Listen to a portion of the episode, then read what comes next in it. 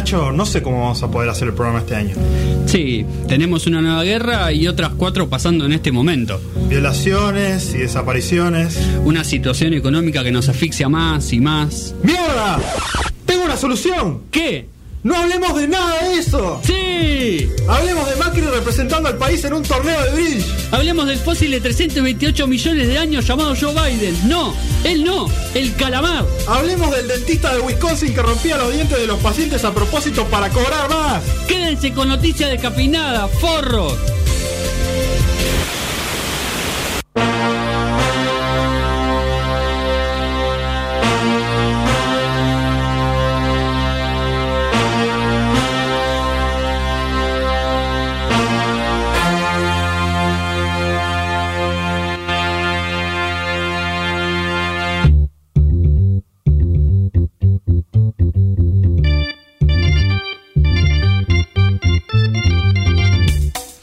Muy pero muy buenas tardes, bienvenidos a Noticias Descafeinadas, una y una del mediodía. Eh, yo estoy diciendo buenas tardes, me, me acabo de dar cuenta, acabo de quedar en este momento que para la mayoría de la gente no es la tarde todavía. buenas tardes, a partir de las 12, buenas tardes. Eh, Vos sabés que una vez escuché que un colectivero Sí. decía que para él, eh, obviamente, digamos, pasó, ya pasando las 2 de la tarde, ya decía la tarde, pero decía, para mí no es la tarde hasta que yo no almuerzo.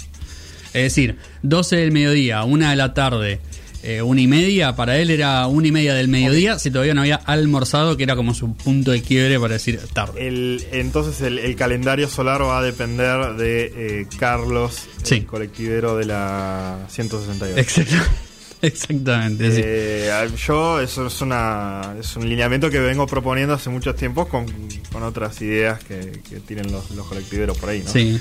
Este, mm, bueno, bienvenidos a Noticias Descafeinadas. Eh, hoy tenemos un programa eh, con de todo, qué sé yo. Tenemos una... Ay Dios, me voy a morir. Eh, no, pasa que estuvimos grabando un, Sí. un nuevo separador que involucraba que eh, gritara aún más de todas las otras cosas que venía gritando Sí. en los otros separadores e introducciones. Me duele la mano. ya, Me- ya- me- ya van a saber por qué, qué, qué fue lo que pasó. Eh, pero bueno, eh, tenemos un, programa con una columna eh, otra vez de historia, este, en donde vamos a estar repasando la historia de la energía nuclear en Argentina. Eh, más precisamente hablar un poco de los desarrollos de las centrales nucleares, eh, pero también seguramente va a haber algún condimento de, de otros de los desarrollos nucleares en Argentina. Eh, muy interesante y ya, ya vamos a hablar por qué. Esperemos que me entre todo a diferencia de la columna pasada. Sí. Eh, vamos a ver qué podemos hacer. Y después tenemos también sin estreno, que vuelve el sin estreno a este programa, eh, con nuestra ida al cine a ver The Northman, El hombre del norte, la nueva película de eh, el director Robert Eggers, que había hecho eh, La Bruja y El Faro, entre otras Sí, sí. eh, muy aclamadas películas. Sí. El Faro, de película de la cual se estuvo hablando mucho porque está en plataformas, debe estar en Netflix, supongo. Eh, porque vi muchísima gente comentándola. Viste que las películas salen. Y a los tres anitos, cuando llegan a las plataformas, es como que se retoma, es todo eso que ya ¿Sabes se había dicho. antes llegaron a la tele? Claro, Eh, está tal cual. y, ah, bueno, ahora, ahora que explotan ahí en su, en su popularidad, una película que va a dejar mucho que hablar también. Sí, sí. Y eh, también vamos a hablar nosotros de noticias, eh, que tenemos mm, un, un desvío de fondos interesante por Sí. parte de- de- del Estado. Este, ¿Quién no quisiera recibir un poquito más de plata de más? ¿no? Em, también tenemos noticias sobre Teletubbies Sí, sí. y sobre energía nuclear. Mira, yo agarro y meto el tema en donde puedo. ¿viste? El, el tema que voy a pasar también tiene que ver con Sí, la señor. energía. Sí. Eh, bueno, más o menos en realidad. Pero. Y todo no- tiene que no- ver con no todo, ¿no? Digamos, hasta, hasta cierto punto. Eh, bueno, programa eh, plagado de cosas, cosas muy diversas, como se suele caracterizar este Noticias Descafeinadas, Así es. eh, el cual pueden comentar en redes sociales, eh, Facebook, Instagram, Twitter, eh, Noticias Descafeinadas, Noticias Des, de cualquiera de las dos formas seguramente les va a aparecer. Sí. Eh, para poder comentarlo, también en el vivo de YouTube lo pueden comentar, que está, bueno, el link en las redes sociales ya mencionadas y además, si buscan Noticias Descafeinadas y la fecha de hoy, que es 28 de mayo, 28 del 5, les va a aparecer el vivo donde están nuestras caras. eh, y si no, eh, el hermoso logo que, que tenemos ahí animado, donde eh, el periódico es mojado por la información. y y la, la vuelve inutilizable. Claro. Esa es la, la descripción de, de nuestro programa. Eh, y antes de pasar el tema, quería saber eh, cómo te fue, eh, cómo pasaste y cómo viviste el 25 de mayo, la día de la revolución. El 25 de mayo no hice absolutamente nada. Yo tampoco. No comí ninguna comida típica de, de Argentina. En Hasta no- comí McDonald's. Sí, yo creo que Me también. sentía muy, muy mal por, por eso, pero bueno. Sí, yo creo que también, no me que acuerdo bien, o sea, imagínate, ¿no? Al punto de que la bola que le di, eh, que no me estaría acordando. Pero bueno, un día para descansar. Sí, absolutamente, absolutamente. Sí, eh, en mi trabajo nuevo igual ya nos avisaron que los feriados eh, nacionales no corren, porque nosotros trabajamos para el extranjero. Ay, Eh, y como en el extranjero no son los no son feriados, el 90% Bueno, de los igual feriados. que pagar el doble. Sí, sí, eso obviamente. Además no te dejan trabajar más del mediodía, ¿no? Como tampoco la boludez. Claro. Pero igual como era mi, mi primer feriado, digamos, y mi tercer día de trabajo, me dijeron vos tranqui. Ah, mira. Sí. Justamente uno diría, bueno, vos como sos el pitch, ahora Claro. te- tenés que hacer el trabajo de todos mientras todos se rascan las bolas. Pero Tal no. cual. Eh, No, Muy, muy condescendiente. De hecho, me di cuenta que tratan de que no trabajen los feriados. Primero, supongo, para cuidar las finanzas, porque si todos los Sí, sí. empleados te trabajan el feriado, pollo. Eh, y además, bueno, por una cuestión de salud también, digo, es un día de descanso eh, y uno quiere o no trabajar, le- lo estresa. Sí, señor. Eh, sobre todo cuando ves que todo el mundo se está rascando el higo y vos estás ahí con un boludo con una computadora. La gente del 25 de mayo de 1810 Sí, no, no falleció vendiendo empanadas tal cual, para nada. tal cual, tal cual. No repartieron escarapelas al pedo, digamos, ¿no? No. Eh, Sí. Gente murió repartiendo. Pero eso es lo que la gente no sabe. Totalmente, totalmente. Eh, los, los pastelitos, eso, la gente, los, los realistas, eh, vinieron a asesinarlos a todos. eh, a, to- a todos los que estaban vendiendo cosas ahí. Sí, Eh, se dice que la, que la verdadera grieta del 25 de mayo fue que los realistas les gustaba de membrillo, por el Sí. color rojo, y los patriotas querían de batata. Ajá. Y bueno, y ahí el quilombo. Y ahí está mi tercera posición que no me gusta ninguna. de Ninguno de los dos, claro. Los, los dos a la B, eh, en vez de a la final. No, pero está bien. Eh, bueno, hablando de, de- de días patrios, no, no iba a traer como noticia en realidad, pero me, me olvidé. Eh, salieron nu- nuevos billetes. Es verdad. Eh, salieron, están por salir, no sé bien, porque yo todavía no vi ninguno. Está bien que yo no, No, veo un billete hace salir. mucho tiempo. Eh, pero bueno, muy patrios, nuevamente. Exactamente. Nuevamente. Eh, me, me alegra, como yo digo, eh, la primera vez que lo digo en voz alta, pero lo he pensado. Sí, sí, sí. Que, mm, que por fin nos podemos eh, quitar de encima la- las ballenas francas australes, Sí, que solo usan nuestro territorio para venir a coger y después se van. totalmente. Mi país no es un telo. Total. Ahora, no sé qué onda eh, la- los billetes nuevos de... mm, Pues estaban combinados, eh, estaban combinados Sí. este, mm, Güemes y, Gómez y Juanita Zurduy. y Juan Azurduy, no sé qué habrán hecho. No queremos Entre ellos, espero que, que tampoco. ¿Querés un nada- dato muy loco? Sí, sí. Muy loco. Eh, Güemes, la, la- la- la cara que vemos en el billete y en los cuadros y demás, eh, no sabemos si es Güemes. Porque él jamás se dejó retratar en vida. eh, supuestamente para que los enemigos no lo reconocieran en la batalla. eh, y Porque era un hipster. Claro, totalmente. Y bueno, esa barba habla sola, ¿no? Y los retratos son de los hijos y los nietos que se dice eran muy parecidos. Entonces dijeron, bueno, bueno, este lo retratamos a este, que parecido, qué sé Sí. yo. ¿viste? Así que nada, eh, bien por el hijo de buen claro, exactamente. Tendría que haberle puesto la, la- la bolsa con el signo de pregunta como mero. Absolutamente, El señor X. absolutamente. Sería, sería muy bueno tener un héroe desconocido, como tienen los, los yankees que también tienen ahí, Sí. el monumento. Exactamente. Que me imagino que creo que también tiene cara. No sé, no estoy seguro. Es una genérica. Si no, no sé, Slenderman. Claro. No, nunca la vi, así que no sabría decirte. Eh, igual viste que acá la- los monumentos suelen tener caras muy similares Sí. a la, a la realidad. Sí, depende del escultor, ¿viste? Claro, claro, claro. Eh, al que sí, bueno, hablando de los billetes, que mandaron a la B es a Rosas. Es verdad. O sea, para empezar, los billetes arrancaron del 100 para arriba. O sea, no hay más billetes de 50 pesos, no hay más billetes de 20 pesos, olvídate. No. O sea, eso no, no le importa a nadie, igual de verdad. Eh, Solo para el cambio, ¿no? Claro, total. Eh, pero además, bueno, Rosas fue, lo volaron. Sí. O sea, ya no, no nos importás más, amigo. O sea, te usamos como No, 15 igual nada, o sea, los, los, los billetes de baja denominación se siguen impresos como igual, pero nada, no se decidió renovarlos por, por otras No. cosas o nuevos diseños o nada así. Quedará Eh, ese billete rojo. eh, muy antiguo ya. Yo hace mil años que no veo un billete de 50 pesos de Sarmiento. Eh, yo hace no mucho, sí, pero es verdad. Pasa que el billete de 50 también pasó por como por tres modelos, el de las Malvinas. Sí. Eh, y no sé si no hay otro más también dando vuelta, la verdad que ni idea. Te la debo. Eh, hace mucho no veo un billete de 50 pesos en general. Eh, bueno, esto es. billete favorito. El de 50, sí, es muy lindo. Ese, ese azul es un buen color Sí. para un billete. Eh, el verde de San Martín también, hasta que lo cambiaron por el. Por la moneda. por el nuevo. No, por el, pri- primero estuvo el viejo de 5 pesos. Sí. Después estuvo el nuevo de 5 pesos. Quedó ah, que tiene una cara muy extraña. Sí. Sí, sí, sí, sí. Y ahora, bueno, ya no hay más billetes de 5 Ya pesos. está, así que, chao.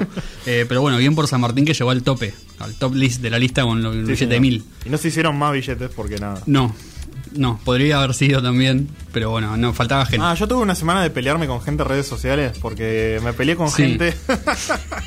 Por eso tengo que dejar de usar Twitter en general. Eh, me peleé con gente mm, por eh, los eh, billetes de. mm, los billetes nuevos que decían como, ah, bueno, pero qué, qué desastre, no sé qué, pero los billetes son nuevos. eh, eh. Ah, Eh, y. mm, yo decía, ¿qué carajo importa si le ponen la, la cara de anteojito al billete? sí, O, o, o sea, el, billete va a seguir valiendo lo mismo, o sea, nada. Eh, cual. y la gente decía, no, bueno, pero que usan esto como excusa para imprimir más. No sabes. Claro, en realidad no tiene mucho sentido. Eh, no, no tiene sentido en absoluto. Es lo mismo. Sí. Pero bueno, nada, me peleé con eso y después con, con gente que quería eh, poseer armas después de las declaraciones de Milley. Sí, claro.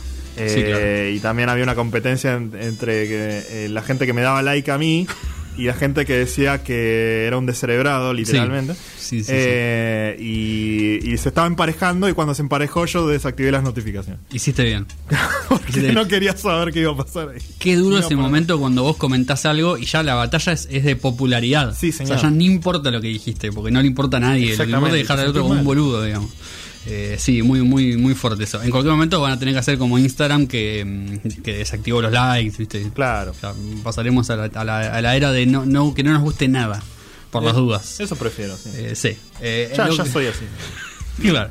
Eh, lo que sí nos gusta es, eh, es Trueno, eh, rapero argentino que estuvo cantando con gorilas, lo contamos, sacó un disco la misma semana que Kendrick Lamar. También es un disco doble, eh, pues se- se podría decir que es un disco doble, es un disco bastante más corto, pero bueno, tiene una parte más eh, hip hopera, más tradicional y una parte más eh, reggaetonera, eh, más fiestera. Eh, y de la parte hip hopera, obviamente, vamos a escuchar la segunda canción del disco, Fuck el Police. Si se llama Fuck el Police.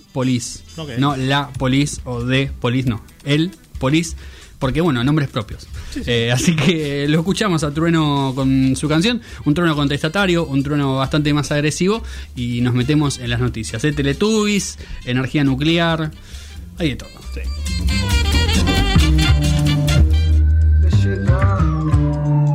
Como una 4 pai.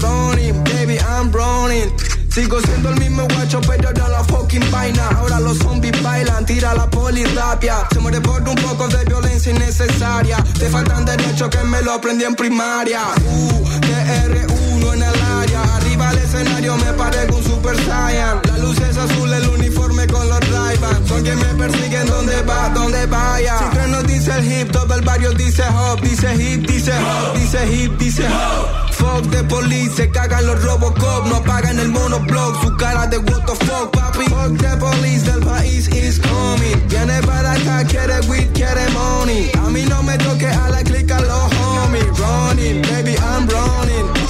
Fuck the police, del país is coming. Fuck, fuck, fuck, fuck the police, fuck, fuck the police. A mí no me toque a la clica, los homies.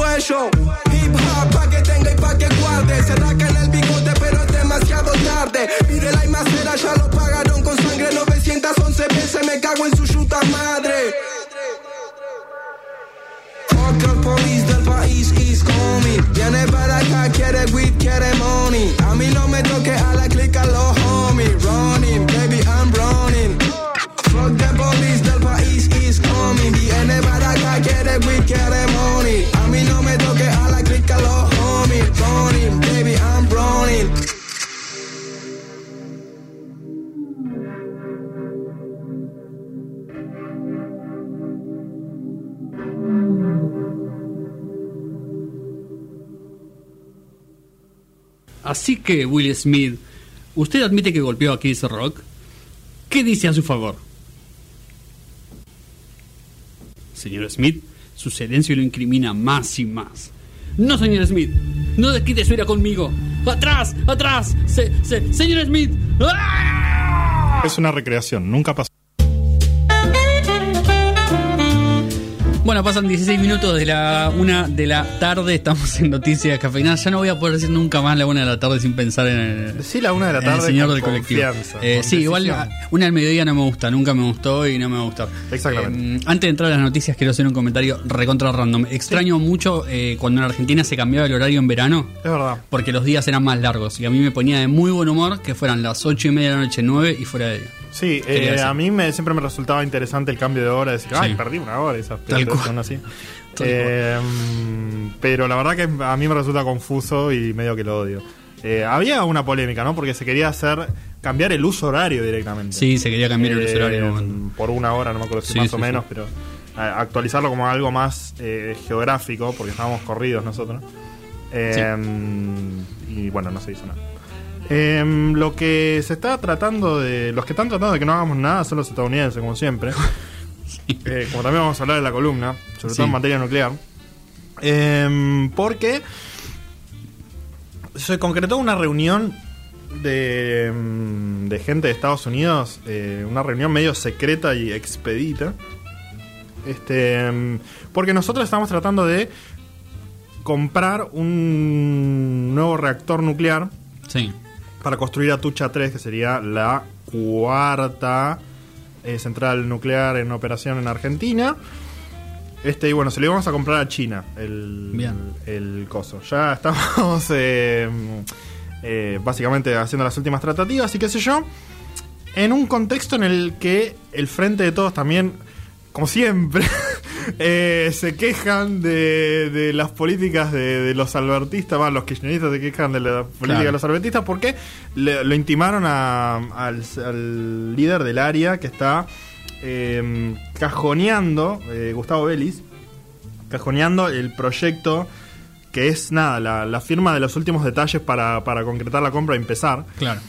Eh, y hace más de 100 días que no hay no hay novedades y el plazo era de 180 días. Mm, Y dice, bueno, dale, viejo, ¿qué pasa? Claro. Apurate. Eh, ¿Qué está pasando? Eh, y al margen de esto, viene Estados Unidos a juntarse en Villa Martelli, Ah, mira. porque ahí está la... mm, creo que está la, la sede de la Comisión Nacional de Energía Atómica en, en Villa Martelli. Este... mm, y... Básicamente dijeron, bueno, a ustedes no les conviene comprar el reactor nuclear chino. Y nosotros dijimos, ¿qué? ¿Por qué?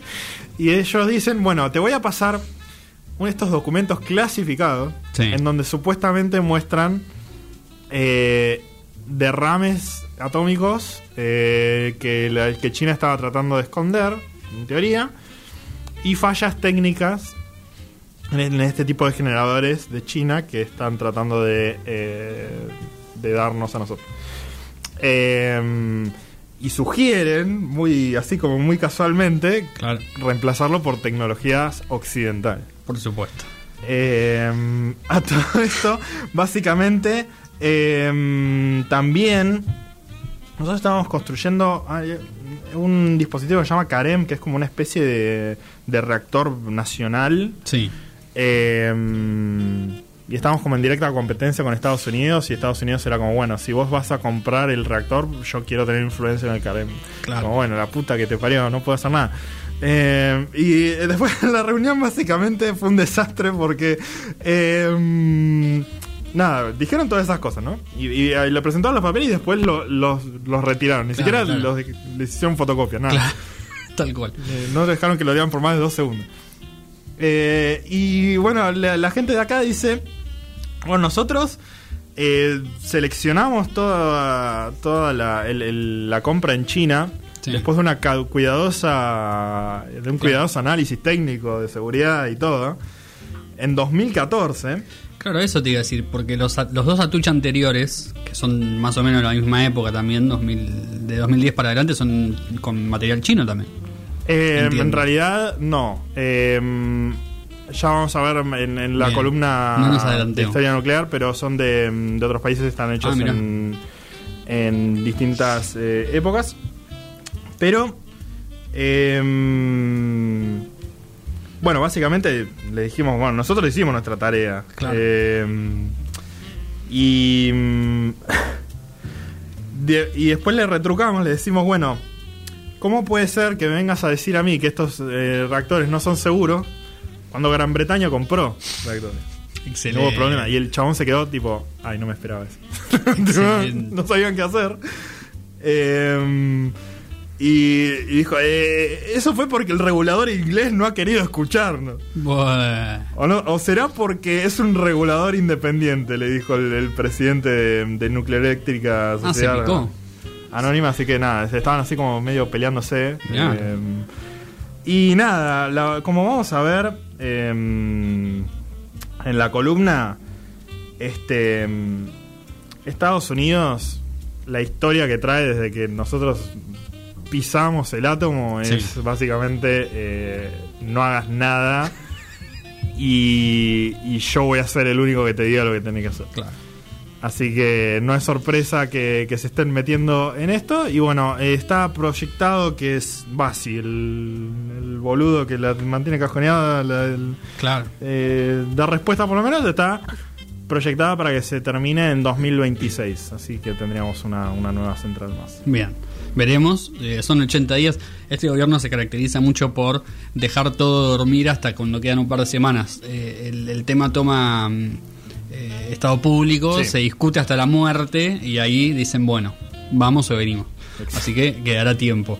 Eh, para lo que no queda mucho tiempo es para los concejales de Bahía Blanca, eh, ciudad de la provincia de Buenos Aires, que se vieron eh, durante el año 2020 muy beneficiados, muy beneficiados, por un error en la liquidación de sueldos del el gobierno del municipio de Bahía Blanca. Ok. Eh, 4 millones de pesos fueron, fueron debitados a distintas cuentas, ¿no? 4 millones de pesos en total, a distintas cuentas de eh, casi todos los concejales, sino todos los concejales del municipio de Bahía Blanca, Ay, qué bien. que eh, vieron sus saberes eh, aumentados en 100 mil pesos, 150 mil pesos, digamos, ¿no? Sumas importantes. Qué lindo aumento. Eh, lindo aumento, tal cual.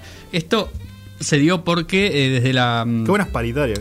Qué buenas paritarias, sí, sí, es verdad. Bueno, de hecho ellos eh, habían tenido un aumento en 2020 o en el año pasado, creo que fue 2020, eh, y la Secretaría de Hacienda de Bahía Blanca, que es la que se encarga justamente de la liquidación de sueldos, eh, cometió un error, un error eh, muy... Me muy olvidé de llevar el uno. Claro, muy, muy infantil que es, eh, se habían olvidado que había habido una modificación por la cual eh, el adicional por antigüedad de los concejales se reducía del 3% al 1%. Eh, y ellos, digamos, liquidaron sueldos teniendo en cuenta ese 3% que ya no existía, digamos, que ya no estaba en, en rigor. Eh, el tema de esto es que 23 concejales cobraron de más. Eh, hay que decir, concejales del Frente de Todos y de Juntos por el Cambio, digamos, acá no es que hubo un, un error intencionado No, sobre alguien, sino que todos se vieron bastante beneficiados. Eh, algunos llegaron a cobrar más de, en realidad, 150 mil pesos. Por ejemplo, Pablo Rosenfeld cobró 336 mil pesos de más, Ah. eh, que es una suma importante. eh, varios por arriba de los 300, varios por arriba de los 200 también. Em, y están esperando que lo devuelvan, porque todavía ninguno lo devolvió. Eh, lo Mira, yo tengo una política, Sí, ¿no? Eh, si a vos te dan plata de más, sí. Gastátela inmediatamente o nunca la devuelvas. El tema es, eh, nada, podés ir a la cárcel, así que no tomes mi, Claro. mi consejo. Claro. Pero de no, o sea, si te equivocás, para mí es como nada. Sí, para mí hay una diferencia entre si te liquidan mal el sueldo y, y hay alguien que es responsable y que tiene tu contacto y que puede hablar con vos, eh, avisá por las dudas. Si te cae plata porque alguien transfirió mal, por ejemplo, de una cuenta a otra y te cae a tu cuenta, ahí bueno, vemos. Porque de última el banco se hará cargo del, quilombo. Eh, no es el caso de los concejales. Algunos están haciendo, digamos, algunos planes de pago. una ley para que sea imposible Sí. en Bahía Blanca devolver. Eh, tal cual, son capaces. Eh, el problema es que algunos ya ni siquiera son concejales, porque en el medio, en el 2021, hubo cambio de autoridades, Ay, por lo cual algunos ya ni siquiera son concejales, eh, y algunos, algunos otros están, bueno, eh, planteando planes de pago o cómo hacer para devolver la guita. Eh, es mucha guita. Hay que decir que generalmente los concejales eh, son gente que en sus actividades privadas no es que ganan esa plata, pero tampoco es que son pobres, No. eh, por lo general. Eh, no sé cómo será el caso en Bahía Blanca, digo, no les va a hacer, no es que van mañana y devuelven la guita y ya está, pero digo, tampoco les es imposible, digo, a mí me tirás esa plata y después la tengo que devolver, no la devuelvo más No. en mi vida. O sea, tengo que darle mi jubilación después de muerto, básicamente, para, para poder pagarlo. Eh, el que también tuvo un quilombo para pagar fue un padre en Hong Kong. Eh, esta es una de esas noticias anticonceptivas. Eh, como, como una muy famosa de un pibe que estaba jugando en la PlayStation y empezó a gastar con tarjeta de crédito en dólares para comprar eh, eh, cosas, digamos, de, de los jueguitos. Ay, Dios. Bueno, esto es algo similar, aunque eh, hubo polémica Sí. eh, al respecto de quién es el culpable. La situación es la siguiente: una tienda de juguetes en Hong Kong, eh, un niño que está solo en la tienda porque su padre salió a hablar por teléfono a la puerta, grave error, gravísimo error. Eh, un niño pequeño, estamos hablando de un nene que no debe tener más de 3, 4 años, y un muñeco de porcelana gigante de un Teletubby, dorado. Mm, mal también. Mal también, exactamente. Y ahí empieza la polémica. Eh, de golpe se escucha un, un ruido, un estruendo. Se lo ve al nene eh, atónito mirando el muñeco eh, hecho pedazos en, la, en el piso.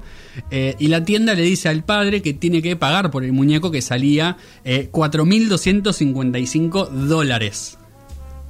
Por un muñeco gigante de porcelana un Teletubby. Eh, bueno, nada. Primero, el, el diseño es Sí. absurdo, el precio es absurdo, el, eh, la intencionalidad del juguete es absurda, porque ya Sí. nadie. ¿Quién recuerda a los Teletubbies? Pero. Sí. mm, y los que lo recuerdan no lo recuerdan con mucho cariño tampoco. Este. El. Pero. Si el cliente rompe, el cliente paga. Bueno, vos viste que eso depende. En Estados Unidos, por ejemplo, dirían el cliente tiene la razón. Eh, cliente ahí- nunca tiene la razón. Eh, Nadie que trabaje en, Sí. en No, en la atención servicio. al público Claro. eh, diría eso. En eso estamos todos completamente de acuerdo.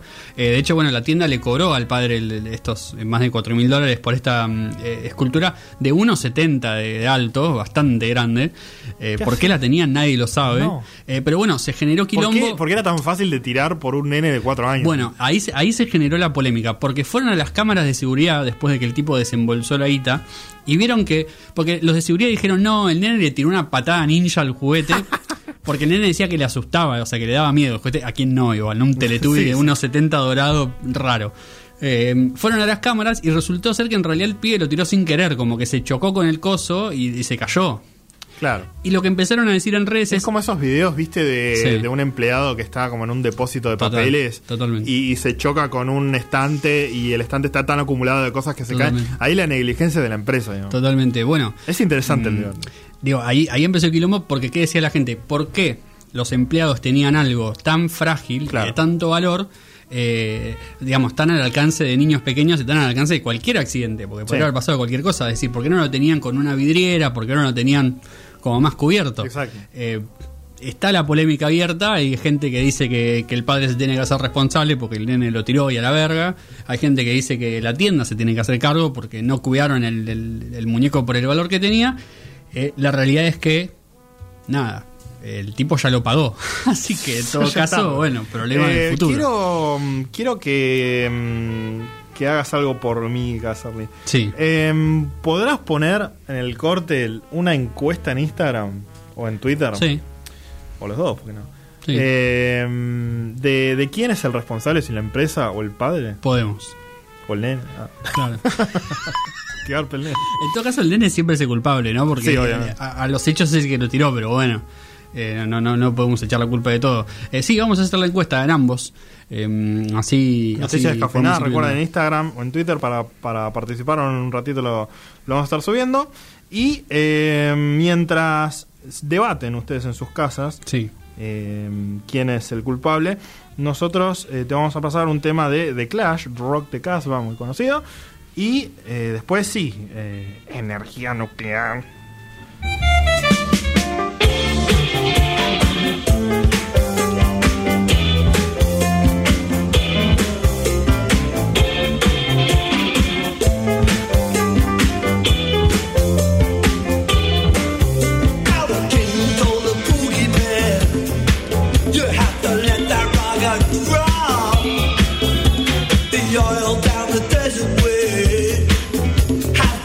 To the top.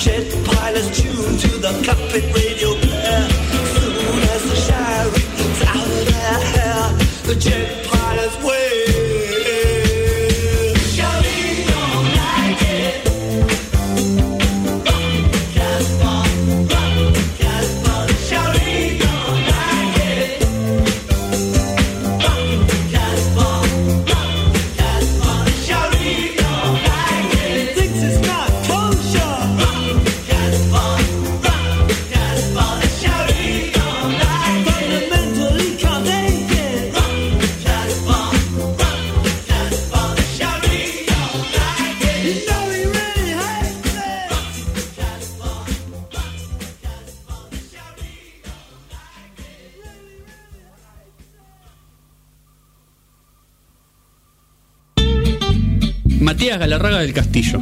Llamó al FMI y dice que tenés que vender tus CDs de Coldplay para pagar la deuda, incluidos los EP de Brothers and Sisters y el...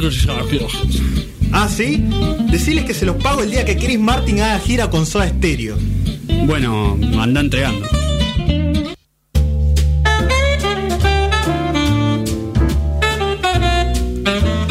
...35 minutos pasan de eh, la una de la tarde... ...estamos en Noticias Descafinadas... ...ya hay encuesta en Instagram y en Twitter... ...queremos saber eh, para ustedes...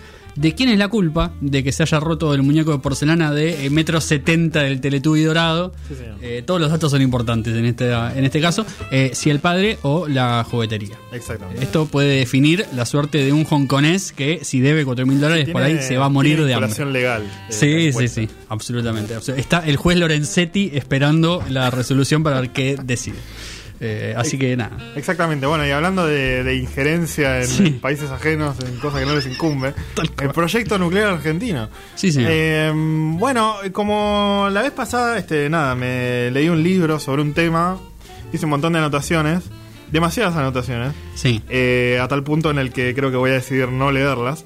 Porque si no, no voy a llegar ni en pedo. Así que vamos a tratar de hablar más generalmente de, mm, del, del desarrollo nuclear argentino y su historia. Este, mm, yo el libro que leí fue El sueño de la energía, no, El sueño de la Argentina atómica de Diego Hurtado, que abarca desde 1945 hasta 2006. Em, por supuesto que la, la historia continúa. Pero eh, muy, muy interesante el libro, este muy técnico, muy detallado. Y mm, creo que lo primero con lo que quisiera empezar es que mm, me sorprendió bastante, porque yo venía con ciertas eh, ideas ya preconcebidas, digamos, de, de la historia de la energía nuclear en Argentina. Sí.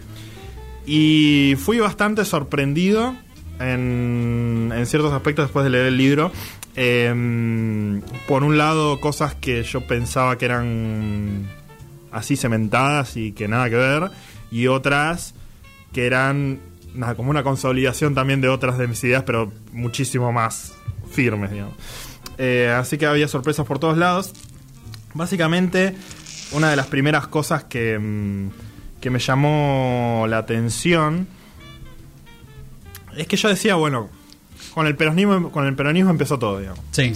Y el peronismo le dio el, el motor a troche mocha para el desarrollo de la energía nuclear. Y me sorprendió saber que no fue tan así. Mira.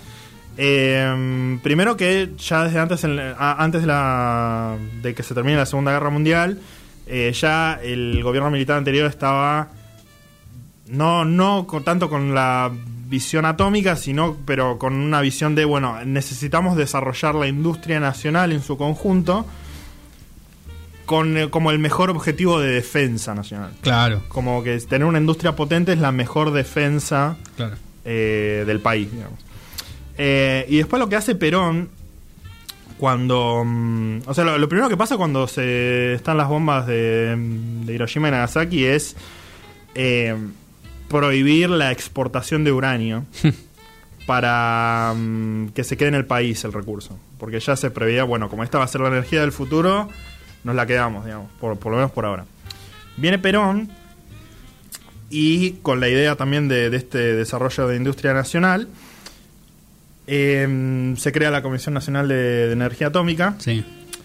y eh, la- el primer problema es, me, me causa también en gracia el, el paralelismo con, eh, con Sarmiento y los maestros. Claro, Ah, En Argentina no había como expertos Experto. en el tema. claro. Y mm, por supuesto que había científicos, pero no, no, no, científicos este, dedicados a la energía investigación física nuclear. Sí. Eh, entonces se llama a científicos extranjeros. Eh, vienen de Europa en general, eh, muchos de Alemania, no necesariamente nazis. Claro, porque ahí empieza el mito también. Claro, eh, por lo que vi, de hecho, la, la mayoría de los líderes eran habían estado hasta en campos de concentración, digamos. Claro. Eh, pero bueno, después hay publicaciones yankees que dicen que eran eh, nazis y no sé qué. O sea, créele a quien le creas, me imagino. Le cuesti- La, la- el- la verdad empírica es que se, se trajo gente de afuera para eh, capacitar y, y desarrollar los planes. Este, y se, se llamó un tipo que se llamaba Richter. Sí, como en Eh, escala. Va, Ronald Richter, que se llama. Parecido. Eh, y este como lo, lo encandiló a Perón con, con Sí. sus, sus encantos alemanes. Un, no un creo que muy igual. encandilable, pero no hay que decir, ¿no? Porque mucha gente lo encandiló muchas veces. Sí, exactamente. Bueno, y le, mm, le decían básicamente, no, le, le dijo, bueno, todos estos pelotudos están hablando de, de fisión nuclear, Claro. que es básicamente se- separar el, el átomo y así se, se genera energía. Sí.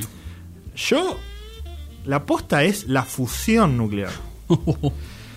Y yo lo voy a poder hacer a un sexto del costo. Tomá. Perón le dijo, sí señor. Claro, más vale. Eh, y te voy a dar un eh, la, la isla Huemul en Bariloche, Sí. creo que en el lago Nahuel Guapista, eh, para que hagas tus- tus experimentos ahí. Bien. Para el que no sabe, la fusión hasta el día de hoy todavía no existe, así que me parece que en algo equivocado del chabón estaba. Eh, no es que es imposible, sino que es re difícil de hacer Claro. y nada, mm, hasta ahora no nunca se pudo hacer con éxito. Pero en 1952 creo que eh, este Richter dije, dice, logramos la fusión. Tomá. Perón salió en conferencia de prensa a decir, chicos, lle- logramos la, fu- la fusión. Claro. Y todos estaban diciendo, esto es imposible, no puede ser. Eh, pasaba el tiempo y como que no había resultados, digamos. Sí. Y mm, eh, Perón termina mandando tres eh, mm, comisiones investigativas separadas a, a ver qué estaba pasando en, en Huemul y básicamente descubren que el chabón era un chanta. No. Eh, bueno, un chanta, no sé, como que estaba. mm, Chanta no era, porque. Pero era. Estaba como demasiado autoconvencido de su Claro. plan y nunca había llegado a un resultado real. Claro. Eh, el- el- la reacción en cadena que había logrado había sido un error y se autoconvenció de que era real. Eh, y básicamente, bueno, cuando Richter estaba en Buenos Aires, agarraron y ocuparon militarmente la isla. No. y le dijeron, no, vos no entras más. Chau. Eh, pero bueno, lo que sí quedó de ese primer momento fue eh, la Comisión Nacional de Energía Atómica. Claro. Y ya, ya empezaba la bola de los institutos de investigación y desarrollo, y la- las máquinas y las cosas necesarias. Eso era lo más difícil de conseguir, digamos, como empezar, patear la bola. Claro. digamos. Armarse para poder desarrollarlo, digamos. El problema de. mm, O sea, porque vos decís, ah, bueno. Pero entonces Perón, bueno, aunque gastó toda su plata en un proyecto de mierda, Sí. eh, mm, no estaba tan mal. El problema es que. mm, como que se enfocaban solo en, en es- en ese proyecto y lo que el libro destaca es que para las políticas tan grandes a nivel estatal como, como un proyecto nuclear, se necesita de algo que se llama como Big Science, Sí. o la gran ciencia, que es básicamente una, una articulación sistemática de un montón de, de sectores que tienen que trabajar al mismo tiempo con, con el mismo fin, digamos, para que funcione el proyecto. Eh, y acá solo se estaba depositando la energía en un sector y en una agencia y nada más. Eh, después de que se lo huele a Perón, en el 55, Sí. eh, la, la otra cosa que me llama la atención, bueno, viene la dictadura y em, pone más al, al ámbito de la universidad el tema de, de la investigación nuclear y se empieza a generar también el tema de la educación, eh, de, enseñanza, digamos, para, para nuevas generaciones y, y se amplía más lo que estaba como muy restringido y enfocado, digamos. Que eso terminó siendo muy bueno, porque mm, ampliaba el panorama con los recursos necesarios en Claro. general de intercambio de áreas y cosas así que se iban a necesitar para, para generar el desarrollo atómico. Y lo que me llamó mucho la atención es que mm, eh, la- el desarrollo nuclear no, no se paró con las dictaduras. Hmm. Eh, yo pensaba, bueno, con las dictaduras se fue a toda la mierda y hasta que no volviera la democracia no Claro. se iba a regular. Y no fue así. El, el proyecto de desarrollo nuclear fue muy sostenido, gradual. Hmm. Y toda la gente que cambió en las boleteadas de gobiernos Sí. pensaba igual en que era extremadamente necesario el autosustentamiento de la energía de Argentina. Y no solo eso, el, con- el objetivo va a ser el control total de todos los procesos Claro. de creación de energía atómica, cosa que mm, se avanzó un montón, por supuesto que no, no controlamos todo porque los generadores todavía los tenemos que comprar, o sea, los, Claro, no se los mismos Argentina. Aunque nada, estamos también ahora eh, construyendo este, este reactor nacional que también puede ser un, Sí. un cambio en el juego también. Em, pero bueno, hasta ahora no, no- no lo estábamos pudiendo, eh, pudiendo lograr, pero se con el paso del tiempo se fueron automatizando todos los procesos, se necesitan un montón de cosas. eh, la extracción de uranio tiene que ser controlada por vos, el agua pesada también. Claro. El- los materiales de, mm, de reprocesamiento de plutonio también tienen que ser controlados por otro- O sea, todo, todo se trataba de, mm, de ser automatizado. Em, y, mm, y se llega a eso eh, a, a través de los distintos gobiernos. Inclusive, o sea, el primer gran quiebre en esa idea es por ahí em, la dictadura de Videla. Sí. Pero inclusive la dictadura de Videla es la más ambiciosa en, en cuanto a la del desarrollo nuclear eh, y quieren hacer un montón de plantas de energía de energía nuclear y mm, ya desde antes se, se venían desarrollando este mm, eh, bueno los radioisótopos de medicina y los aceleradores de partículas para investigación eh, esas cosas empezaron hasta a exportar de Argentina Argentina era uno de los Ah, pocos tremendo. países en vías de desarrollo que, mm, que exportaba tecnología nuclear. Todo esto mientras Estados Unidos constantemente decía, estos están queriendo hacer una bomba, Claro. estos están queriendo hacer una bomba, no les vendan nada, no les vendan nada. Que en realidad siempre fue mentira, porque no solo nunca estuvimos interesados en hacer una bomba, eso- pero eso es lo de menos. No les importaba que quisiéramos hacer una bomba o no. Lo que querían hacer era controlar la economía argentina, eh, haciendo imposible como esa financiación que no fuese por un extremo control de Estados Unidos. Y, sí, y es así hasta el día de hoy, como Claro. ya lo vimos antes. Eh, y eso nada, y es muy hipócrita también con, con los... Ellos estaban haciendo explotar bombas por diversión, Exacto. digamos, y, y no eran países proliferadores, era una cosa me- medio extraña. Pero bueno, nada, Argentina se involucra también en, en los desarrollos nucleares de, mm, de Irán, de Argelia, de Perú, de... em, bueno, hubo mucha competencia con Brasil también, Ah, mira. pero finalmente se llevó como una especie de cooperación, por más de que los brasileños en un momento también dijeran, eh, estos están haciendo una bomba. La puta madre. no, no, nunca, nunca lo hicimos. Eh, pero hasta, hasta se tuvo que actuar en secreto muchas veces, como Mm. en, en este paso de, de reprocesamiento de plutonio que te sirve para, para ser más eficientes a los reactores. Sí. Eh, ese, en teoría, es una avenida que te puede llevar a, a la bomba atómica. Pero se tuvo que, que hacer en secreto porque si no iban a decir, ah, ven, ven, y nada. Claro. O sea, te termina complicando la vida y por supuesto que todo esto se acabó cuando llegó Menem y mágicamente, como estaban alineados los intereses económicos, ya se dejó de decir que Argentina está tratando de hacer una bomba atómica. Y, y de hecho Menem fue el como el gran destructor de la energía atómica. No fue Videla, no fue Alfonsín, no fue Perón, no fue ninguna de las otras dictaduras anteriores. Fue Menem. Qué bárbaro.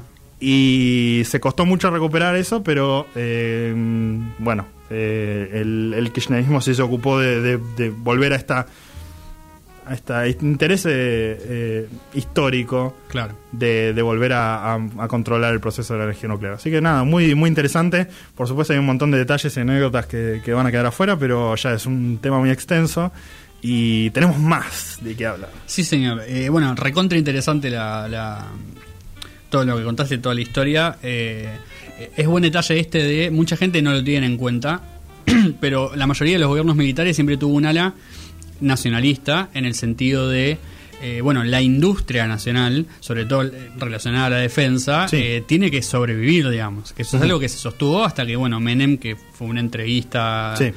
puro, digamos, dijo nada, que más que.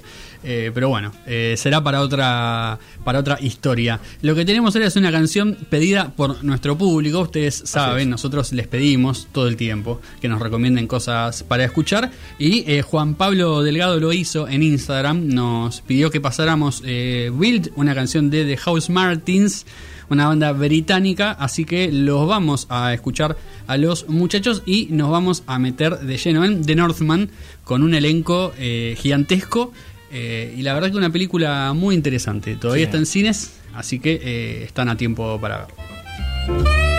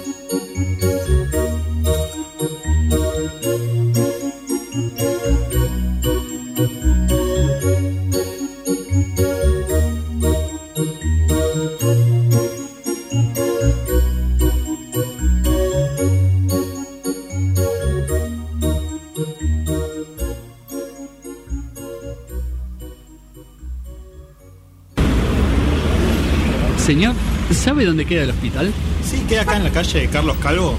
¿Quién viene ahí? Will Smith, hola Will No, Will Smith, no. No, no. Will, Bueno,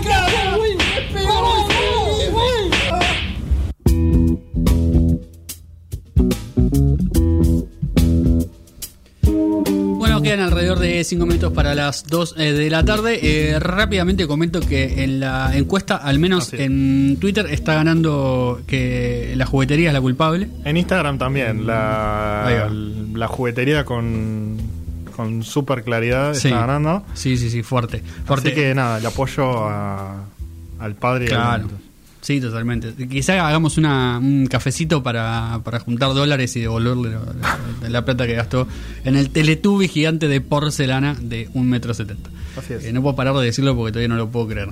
Eh, lo que sí puedo creer es que eh, ha salido The Northman, Sí. mm, película muy esperada por el elenco que se había anunciado, eh, muchas figuras de- de- del cine actual, un gran director que está pasando por un muy buen momento Sí. eh, y una historia muy atrapante, digamos, basada en el, el mundo de los vikingos, Sí. digamos, ¿no? Alrededor del 600 después de Cristo. Exactamente, la, la, la mitología nórdica en una aventura épica. Bueno, dentro de lo que es el, el elenco está Alexander Skarsgård, Anna Sí. Taylor-Joy, Bjork, Nicole Kidman, Ethan Hawke y William Defoe, entre otros. Sí, sí. Eh, algunos de los que yo esperaba que estuvieran más, estuvieron menos. Absolutamente. Pero nada, los que están, la verdad que las actuaciones son increíbles. Sí. Eh, como siempre, esta cosa de mm, del director Robert Eggers de de los diálogos de, de época y los acentos precisos y las cosas así. eh, bueno, por supuesto que hablan en inglés, pero. Claro. eh, bueno, muchas cosas no, igual.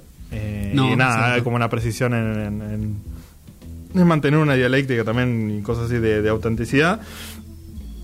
Mientras, por otro lado, también se rompe un poco con la. mm, eh, con la autenticidad, con, con aspectos fantasiosos y después Sí. con mega escenas violentas eh, eh, y super gore. Sí, Pero. Eh, básicamente yo describiría la película como mm, impresionante. Porque literalmente es impresionante. Es Sí. como... Es un espectáculo épico. Y es una de esas películas que mm, vos vas a ver por porque es una experiencia. Claro. Es como Avatar. Eh, como una de esas películas que, que te deja como con un sentimiento intenso y, y se estás asombra- asombrado por la- las cosas visuales que están pasando en cámara. Realmente una, una de esas películas épicas que, que Sí. está bueno rescatar. Eh, Sí, la verdad que está muy bien hecha. Eh, en ese sentido te inmerse eh, en la historia eh, fuerte. Eh, y una historia que si bien no es en sí misma eh, una historia mm, que dé muchas vueltas ni que tenga... Sí, es bastante directa. Claro, digamos, es como una historia bastante clásica. Eh, los elementos fantásticos también quizá le suman un poquito más. Eh, sobre todo si te gusta toda la mm, todo este, este, este estilo de películas, digamos, como medio de época, con Sí. una mezcla un poco de fantasía, si se quiere, o de espiritismo, religión, Sí. eh, va como piña. Eh, los diálogos son muy buenos, hay que estar atento por, por momentos con algunos que, que- que revelan algunas cosas importantes Ujú. de, de lo que va sucediendo, Sí. que igual de todas maneras, digamos, en los, en los hechos, la historia se entiende perfectamente. Eh, Sí. Y las escenas de acción son, son muy buenas, digamos, son muy impactantes algunas, es verdad, es medio gore en ese sentido, como muy, muy directa en, en lo que muestra, pero bueno, también sirve mucho a, a lo que se cuenta, a la película que se está queriendo hacer. Claro, sí, totalmente, porque la violencia forma parte de estas personas, Claro. digamos, entonces to- toda esa ex- exacerbación es simplemente como un, un conductor de lo que de lo que están viviendo. Sí. Eh, no es una película para recomendarle a la abuela, No, no, no. porque Sin nada, duda. hay much- muchísima violencia gráfica. Sí. Eh, y igualmente dura dos horas y cuarto y Sí. no, no me pareció larga en absoluto. Eh, yo sentí que un poco sí, Ok, Mm, Pero está bien igual, porque se va tomando sus momentos para contar diferentes cosas. No, es- no es que hay escenas que yo diga, bueno, toda esta parte sobra de la historia, no. Claro. Podrían no haberlo puesto y se entendía, digamos. Eh, lo va construyendo, se va construyendo por momentos un poco lentamente. eh, se toma su tiempo con algunas cosas, pero vale la pena, digamos. También por lo visual. eh, es tan impactante lo visual que decís, bueno, me, quedo- me puedo quedar mirando este, eh, esta escena un rato, digamos. La verdad que en ese sentido vale la pena. bueno, nada, una historia de, de venganza visceral. Sí, exactamente. eh, que, que se mantiene a lo largo de, de la película y nada, muy, muy intensa. Este. mm, y nada, bueno, no, no sé qué más tengo que decir. O sea, es difícil recomendarla porque Sí. eh, eh, es, es para un público muy particular, me parece. Te- te- Sí. Tenés que, no, no es una película para ver casualmente, es algo que, mm, nada, te tiene que gustar la, la acción y la violencia. Sí, Te tienen que gustar los elementos eh, como mitológicos también. exactamente. Y las películas épicas, en ese sentido. Sí. Épica como Ben Hur o Claro, o claro. así. Tal cual. Eh, yo en eso, en lo que decías de grandes actuaciones, rescato la versatilidad de la mayoría de los actores. Sí. Nicole Kidman, eh, Anya Taylor-Joy, digamos, que son actrices. em, que quizá uno no tiene tan. Bueno, Anya Taylor-Joy un poco más porque Anya le tirás un guion y lo hace, digamos, ¿no? Ya ha- hecho de todo. Pero Nicole Kidman no tanto, y así todo, digamos, grandes personajes, tremendas actuaciones. em, que, que, digamos les crees que están eh, inmersas en esa historia y eso siempre está bueno porque a veces sobre todo con las historias fantásticas o de época Sí, eh, cuando no está bien hecho se nota mucho digamos eh, Totalmente. ese choque y en este caso no vos te lo comes todo entero digamos la Sí. verdad que espectacular Muy buen trabajo de, de Sí. todos. Así que nada, recomendable sí, digamos, si les interesa, si les gusta ese tipo de películas o si quieren animarse a la experiencia, digamos, si nunca vieron ninguna o no les llamó la atención, eh, ¿por qué no? Es una buena oportunidad de eh, meterse en el mundo de la épica fantástica de Northman en cines todavía. Si En me cine equivoco. todavía, yo la vi en el cine. Eh, así que en cine debe ser un espectáculo, Sí. eh, la verdad, porque nada, visualmente increíble. Si no, ustedes saben, los canales alternativos también se encuentra en muy buena calidad.